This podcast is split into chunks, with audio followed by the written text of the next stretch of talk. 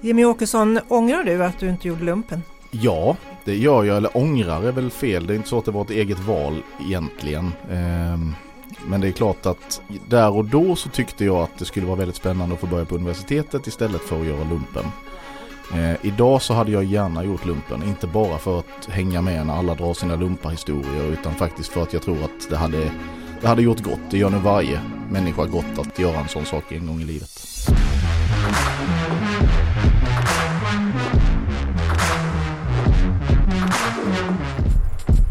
I Svenska Dagbladets utfrågningen intervjuar Inger Arnander och Erik Nilsson partiledarna inför höstens val. Hur stora vinster i välfärden vill Sverigedemokraterna egentligen tillåta? Och varför vill Jimmy Åkesson att ett annat land ska avgöra Sveriges vägval i NATO-frågan? I ditt parti vill ni ju stärka försvaret. Ni kallar er nationalister och Sverigevänner och, och så. Eh, är värnplikt en plikt då på ett annat sätt än för andra? Ja, men jag tycker att värnplikten är ju en plikt och det ska det vara för alla medborgare. Eh, och det är väl en, en, en, sen om man gör vapentjänst eller om man på något sätt är civilt placerad men någon gång i livet så bör alla göra någon form av samhällsnyttig tjänst eh, som en plikt, som betalning för sitt medborgarskap och all, allt vi får av, av det. Så är, är du med i hemvärnet nu då? Nej det är jag faktiskt inte. Jag, jag, har, eh, jag vet inte ärligt talat hur jag skulle få tid med att vara med i hemvärnet. Eh, jag har ju däremot en massa andra saker för mig som är kopplade till det här då, inte minst säkerhetspolitik och försvarspolitik. Hur bedömer du eh, hoten mot Sverige från Ryssland? Jag tycker det är jättesvårt att bedöma eh, om man ska vara lite mer detaljerad så. Det är uppenbart att det finns ett hot. Det är uppenbart att det har funnits ett militärt hot mot Sverige under väldigt lång tid. Eh, det har egentligen aldrig försvunnit och, det, det, är lite historielöst kan jag tycka när man på 90-talet började tala i termer av att nu finns inte Sovjetunionen längre, muren har fallit, muren har fallit och kalla kriget är slut. Och, att då montera ner vår försvarsförmåga till den grad som man då ändå gjorde, det var ett gigantiskt misstag. När började du betrakta eh, hotet från Ryssland som reellt? Hotet mot det som, som man kallar den europeiska säkerhetsordningen? Nej, men det hotet har funnits där latent och det är ju sedan århundraden. Eh, men det är klart att det går ju upp och ner. Ehm, och det här väldigt påtagliga hotet som vi ser idag det, det, är ju någonting som har utvecklats de senaste månaderna egentligen. Sen har vi då en annan, en annan eskalering som sker för åtta år sedan. Ehm, men även i, i, samband med att Putin tillträder så, så är det ju en, en, en förändrad doktrin i någon mening där han har varit väldigt tydlig hela tiden med att han ser ser en intressesfär i den gamla, framförallt gamla Sovjetunionen. Eh, och det tror jag har varit uppenbart för alla. Så vid vilken tidpunkt eh, ändrades det här för dig? Eller gick det upp för dig att Putin är, utgör det här hotet som du pratar om nu? Ja, men jag vill hävda att det har vi nog sett hela tiden. Eh, men, men du säger att det går upp och ner? ja, men, att, när, när... Ja, men den senaste eskaleringen skedde ju i december eh, när Putin då meddelar, ett, ställer ett antal krav på ett antal västländer eh, om, om att ja, lägga sig i eh, olika västländers säkerhetspolitik politik och så. Det är klart att det är en eskalering som vi inte har sett på väldigt länge. Dels så är vi ju, menar jag, utifrån ett socialkonservativt parti väldigt måna om alliansfriheten. Eh, regeringen med Socialdemokraterna de, och med stöd av riksdagen också, de försöker ju stärka Sveriges säkerhet genom samarbete med andra länder, försvarspolitiska samarbeten. Och Sverige har ju också närmat sig NATO um, och planerar och övar tillsammans med NATO. Och ni säger ju nej till ett svenskt medlemskap i NATO och har varit skeptiska till det här samarbetet också. Så sent som inför förra valet så skrev ni i budgetmotionen som jag läste då, så skrev ni att uh, vi ser med oro på regeringens alltför långtgående närmande till NATO och den anspänning det redan börjar skapa i Östersjön med ökad krigsrisk som följd, stod det där. Hur skapade Sveriges närmande till NATO en ökad anspänning i Östersjön? Ja, men problemet här har ju varit att vi har inte gjort det här i, i, i, samråd eller i samarbete eller i samförstånd med Finland utan vi har gått åt varsitt håll. Och det vi har velat ha som ett alternativ till NATO-medlemskapet har ju varit ett försvarsförbund eller en försvarsallians med Finland. Eh, det som har förändrats nu är ju att Finland väldigt tydligt skulle jag vilja säga går nu mot ett NATO-medlemskap. Vi vet ännu inte om det blir så men det är ändå mycket tyder på att det kan ske till och med i närtid. Det har ju fått mig, det och att Ukraina nu står helt ensamma eh, och får sköta den här striden själva, man får klara sig själva. Det har gjort att jag har jag har svängt. Jag menar att, att Sverige, om Finland går med så kan inte Sverige stå utanför NATO utan då måste vi göra det gemensamt. Eh, så, så, att, så att min syn på NATO har förändrats väldigt mycket under de senaste månaderna. Eh, kopplat till eh, ja, framförallt eh, säkerhetsläget och kopplat till att vi behöver trygga våra medborgares säkerhet och vi kommer inte att kunna göra det själva sannolikt. Så det här som ni skrev då om att närmandet innebar spänningar, ökad krigsrisk och så, det tycker du inte idag då? Alltså jag upplever de där skrivningarna mer som ett allmänt resonemang, eh, ungefär på det sätt som regeringen har resonerat eh, nu i närtid. Eh, och det är inget särskilt konstigt resonemang. Men man måste alltid väga det mot andra principer och andra intressen. Och det är det jag menar att det har ju verkligen ställts på sin spets nu med de senaste månadernas utveckling. Om ni ändrar er, om du ändrar dig om ett NATO-medlemskap blir för ett NATO-medlemskap, då blir det ju en majoritet i Sveriges riksdag. Ehm, det du säger nu, är det att om Finland ansöker om ett NATO-medlemskap, det är också då som Sverigedemokraterna ändrar sig? Jag har den uppfattningen. Eh, och då är min ambition, det har jag också sagt till partistyrelsen, att då kommer jag till partistyrelsen med ett, en, en, en begäran om att vi ska eh, ändra oss om Finland väljer att gå med. Varför ska Finland få avgöra Sveriges vägval här? Ja men det har ju blivit så. Det hade inte behövt bli så. Vi hade kunnat eh, sköta den här processen, för, fördjupa dialogen med NATO och USA tillsammans med Finland. Men det har ju regeringen hållit emot. Eh, och man gör det fortfarande, åtminstone vad vi kan se utåt. Eh, det är det som är problemet här. Finland hade inte behövt gå före om vi hade velat. Det har funnits en politisk vilja att sköta det här tillsammans. Mm. De, de, här uppgifterna som du pratar om, om, om Finland eh, börjar med, lämna in en ansökan redan om några veckor. Eh, då är ju inte Sverige klar med sin säkerhetspolitiska analys. I vilket skede bör Sverige då ansöka om ett NATO-medlemskap? Hur snabbt? Ja, men jag har väldigt svårt, det, är klart att, att, om nu Finland skulle gå så väldigt snabbt fram, man talar ju om till och med i juni här. Eh, ja då ställs ju frågan på sin spets verkligen här och då måste vi ju menar jag, eh, det är min uppfattning, jag har inte prövat den i partistyrelsen än men jag kommer att göra det då om det blir ett faktum. Ehm, då måste vi också inleda den processen och den bör vara så snabb som det bara är möjligt oaktat egentligen eh, allt annat. Därför att vi kan inte stå ensamma i den här delen av världen utanför NATO. Hur bedömer du ehm, läget i partistyrelsen om, du, om och när du kommer hit och säger att eh, jag tycker vi ska byta fot här?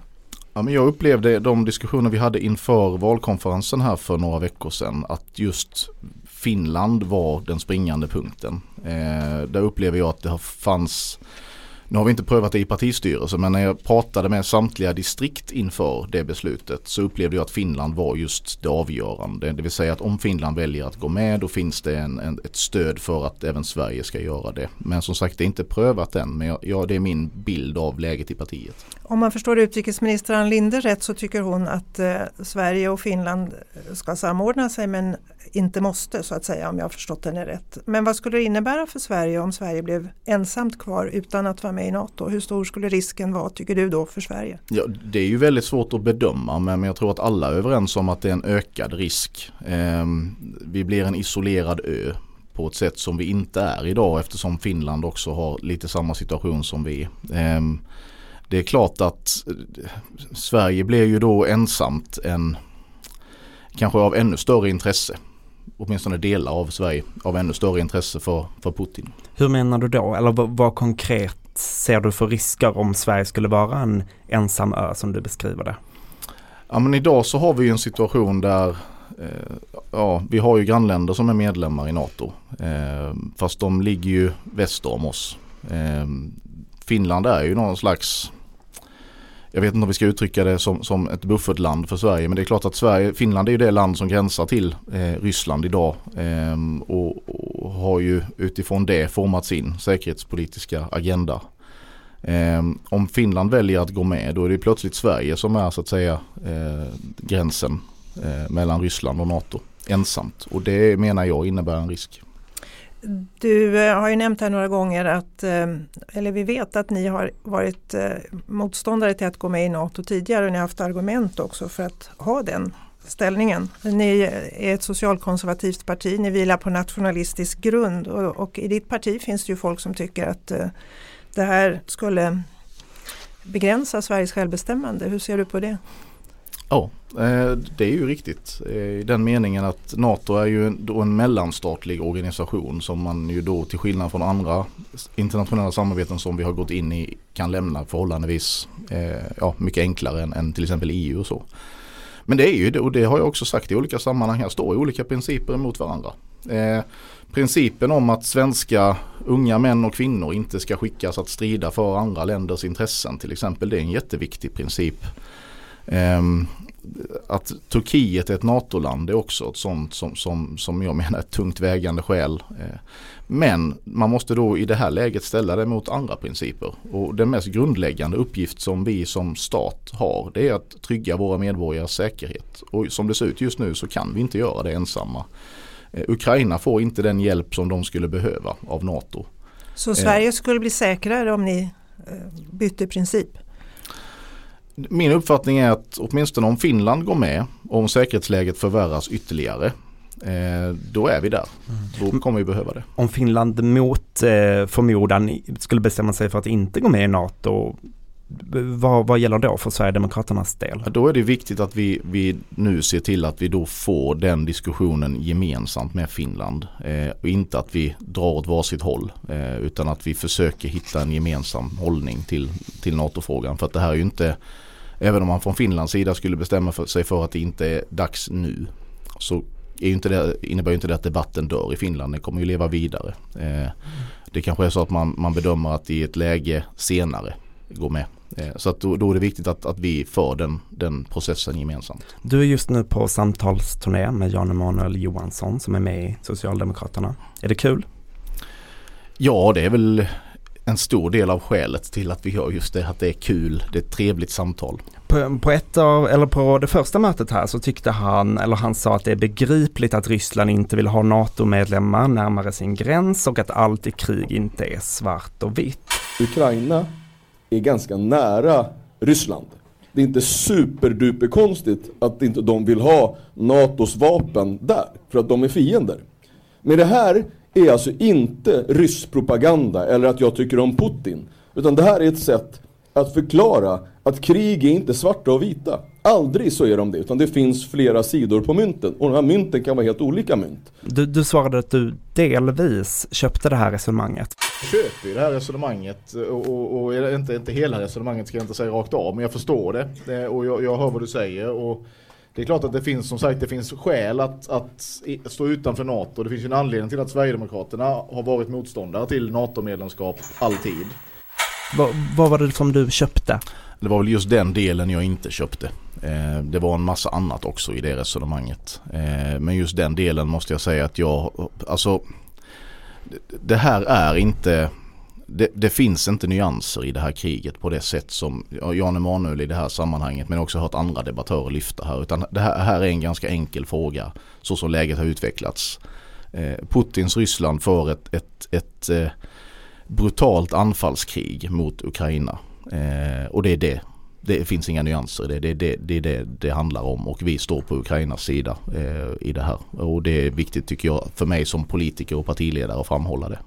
Eh, två av era företrädare i riksdagens försvarsutskott har lämnat partiet. Den första Mikael Jansson åkte efter att han har lämnat på en rysk konferens där Kreml byggde nätverk i väst. Och nu mest nyligen Roger Richthoff eh, efter att han hade delat en film eh, på Facebook med rysk desinformation. Varför spred han den här filmen? Det ska du nog fråga honom om. Det kan jag verkligen inte svara på varför han spred den filmen. Du har inte frågat honom? Vi har haft samtal med honom naturligtvis och det intryck jag får är att han inte själv riktigt vet varför han spred den filmen. Eh, och att han, när man då har ställt frågor mer konkret om innehållet så har han inte riktigt kunnat svara på frågor kring det. Så att jag upplever inte att han riktigt visste vad han gjorde. Men att han inte visste vad han gjorde, det, är inte det ett problem att en sån person som inte vet vad han gör enligt dig har representerat er i försvarsutskottet fram till nu? Ja framförallt blir det ju ett problem när han gör någonting så som han nu gjorde och då agerade ju vi. Eh, så att han företräder inte ens partiet längre.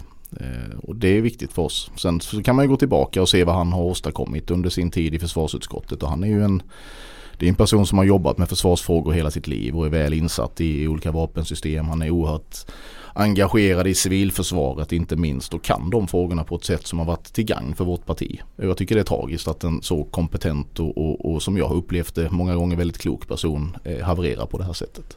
Så eh, du, du, säger att han är en klok och kompetent person men ändå så visste han inte vad han gjorde. Det är så jag har upplevt honom tidigare. Eh, men, men jag har ju fått omvärdera det naturligtvis. Ja, ja, vad säger det här om ditt omdöme som partiledare?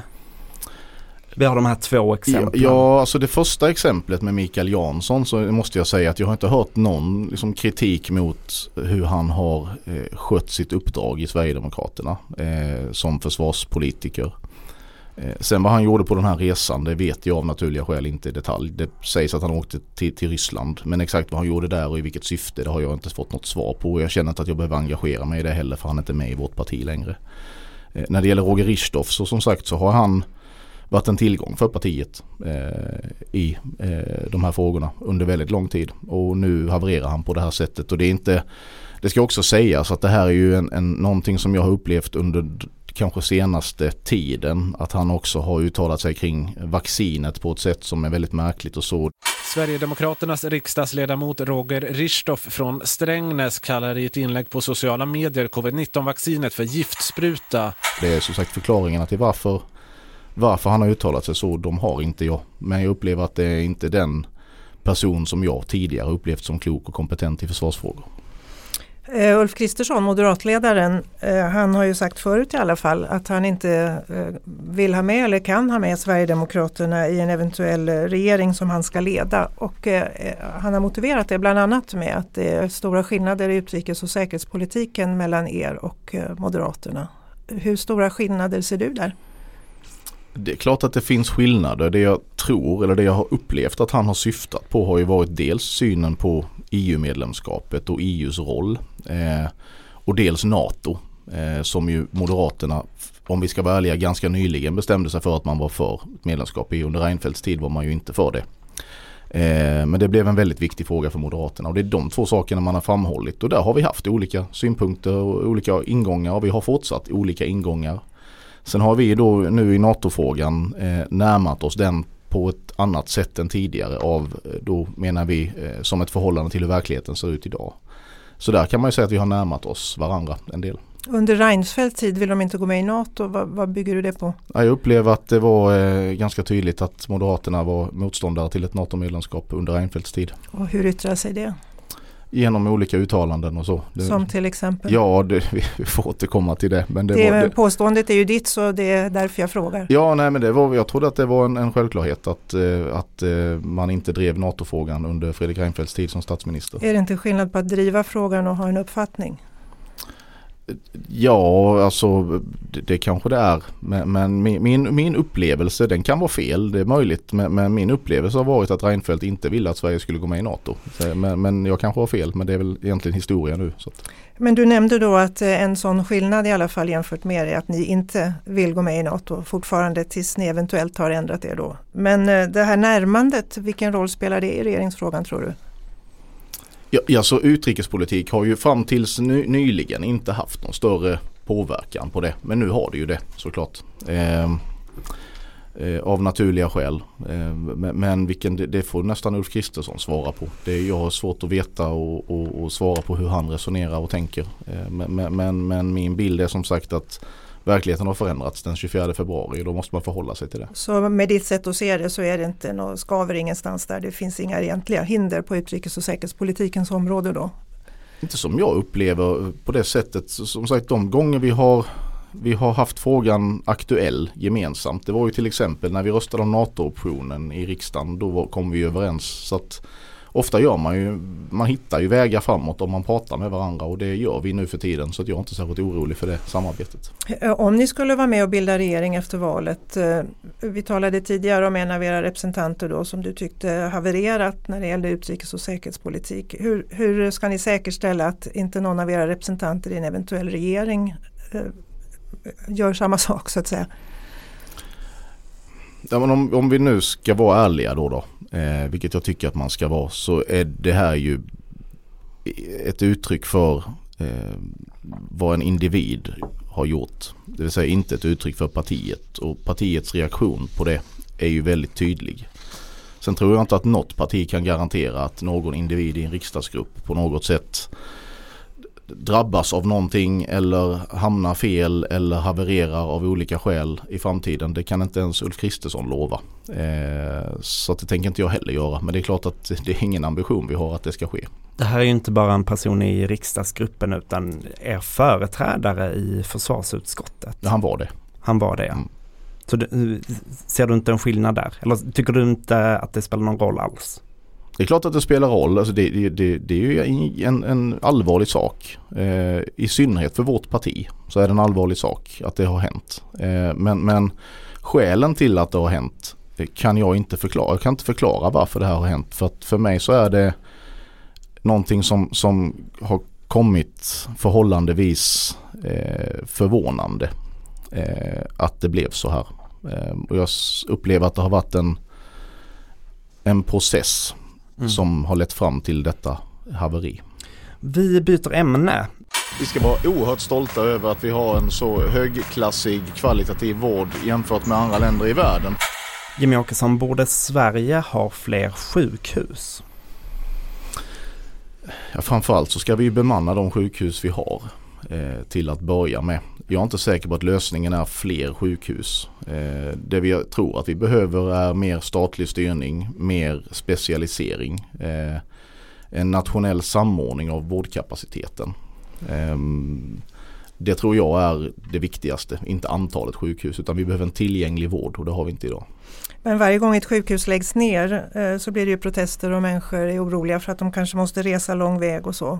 Vilka, vilka, vilka, vilken rätt har glesbygdsbor att ställa krav på att det ska ett sjukhus rätt nära där Jag tycker att man har eh, absolut rätt att ställa de kraven och det är fullt rimligt eh, att man gör det.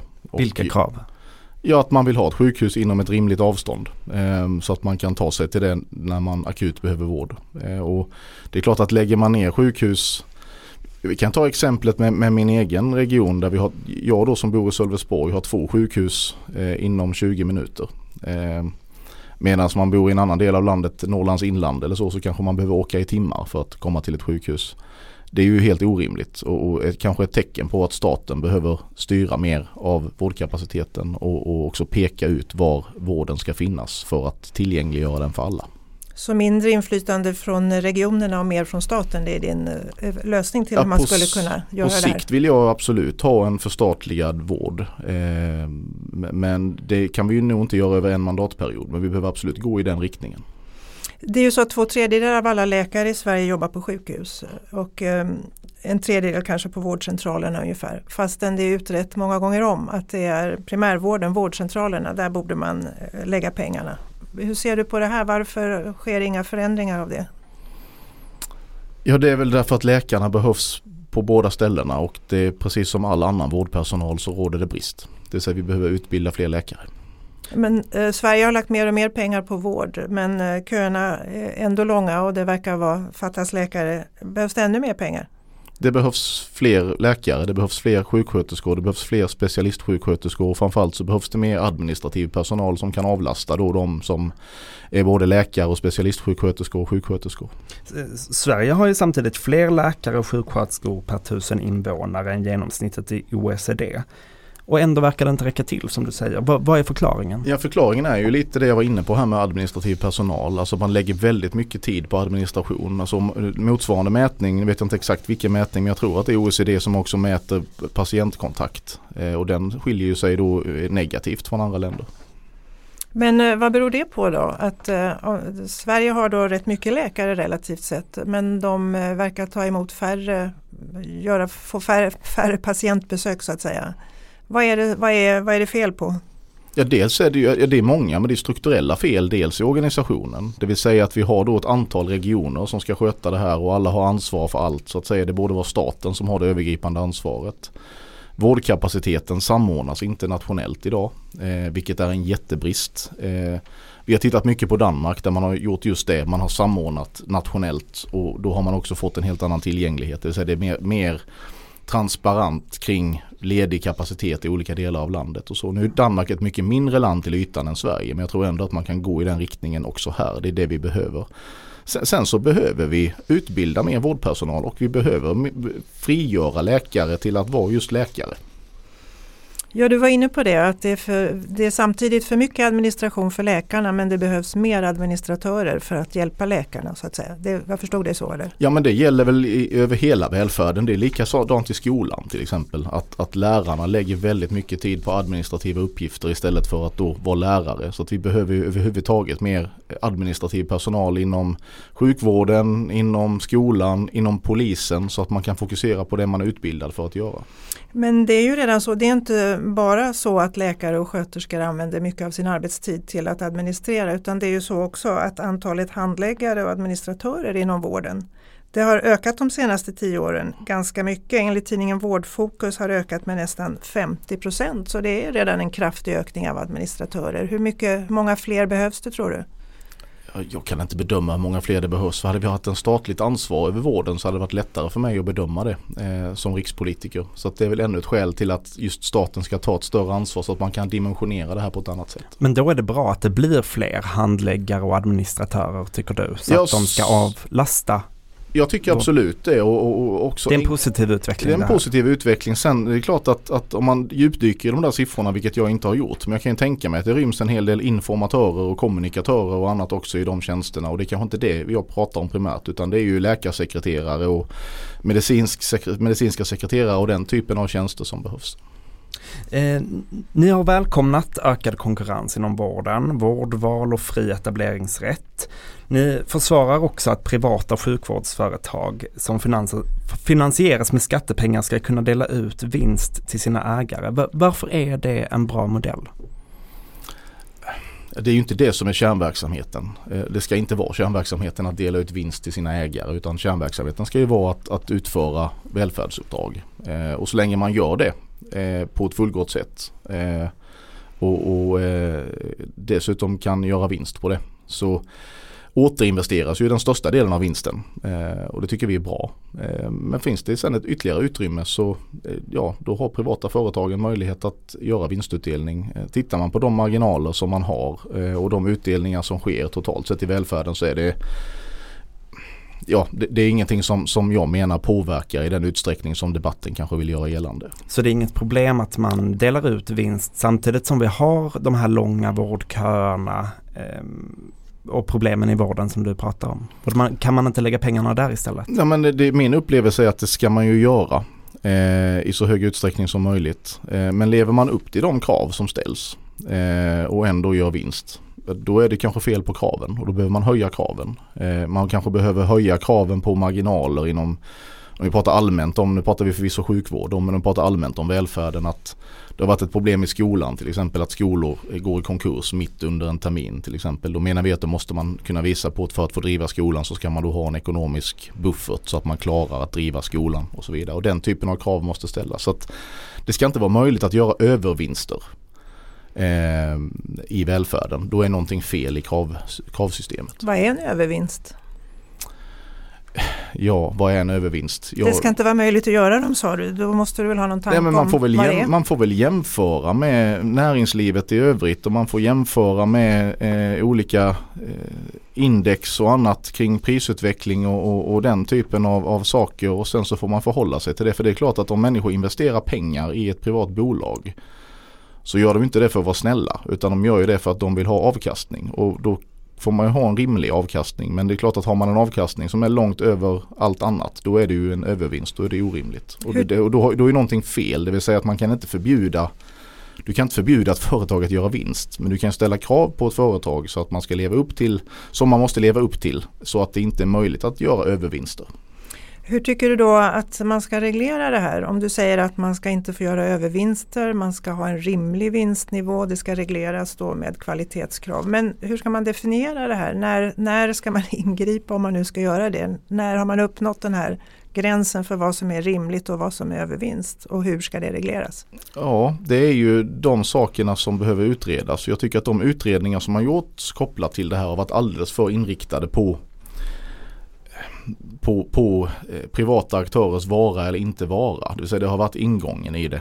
Eh, medan jag gärna skulle se en utredning där man tittar på just det här. Alltså hur uppnår vi balans snarare? Hur kan vi uppnå balans? Hur kan vi, hur kan vi dra nytta av den kompetens? Eh, dra nytta av det som konkurrens innebär. Det vill säga att konkurrens i grunden är någonting väldigt bra för att utveckla verksamheter. Hur kan vi göra det? Hur kan vi få in privata investeringar i välfärden? Eh, utan att det samtidigt innebär att välfärdspengar, skattepengar går till eh, övervinster eller går till sånt som det inte är tänkt att gå till. Det, den, den utredningen tycker hade jag gärna sett istället för det här att man ska förbjuda vinst. Men på något sätt vill ni gripa in då och reglera det här?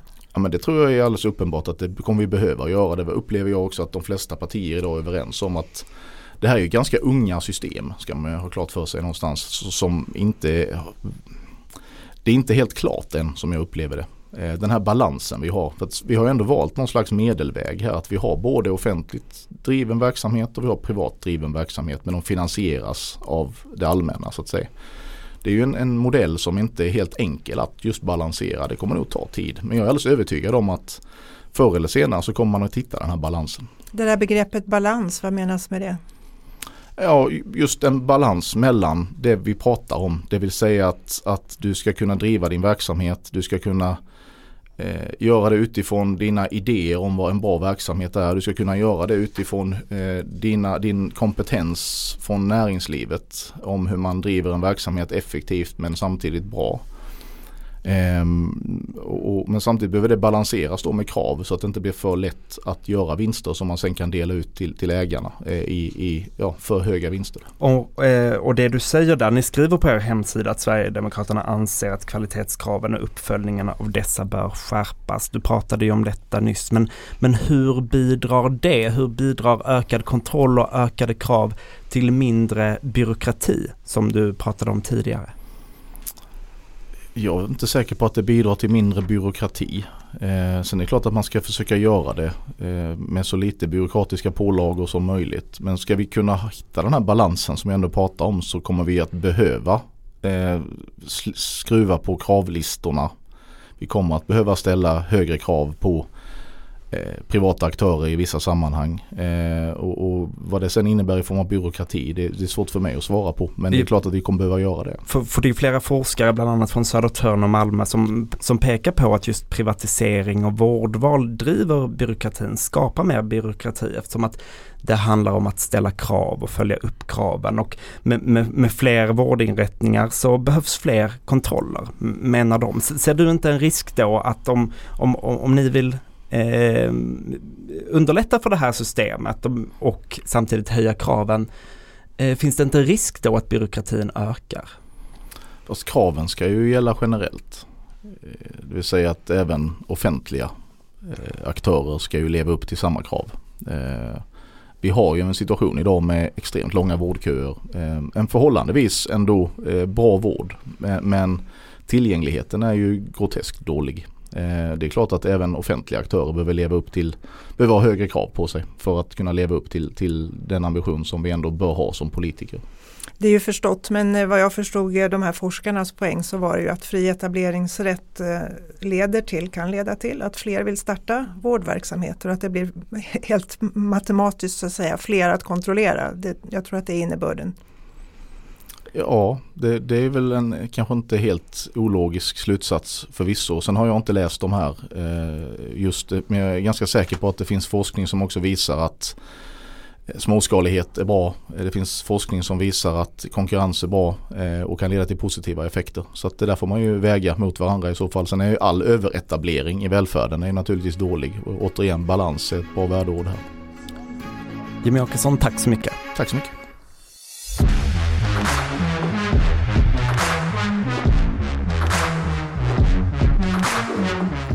Du har lyssnat på Svenska Dagbladets Utfrågningen med Inger Arenander och Erik Nilsson. Producent var Martina Pierrot, exekutiv producent Erik Hedtjärn, ansvarig utgivare Anna Kareborg.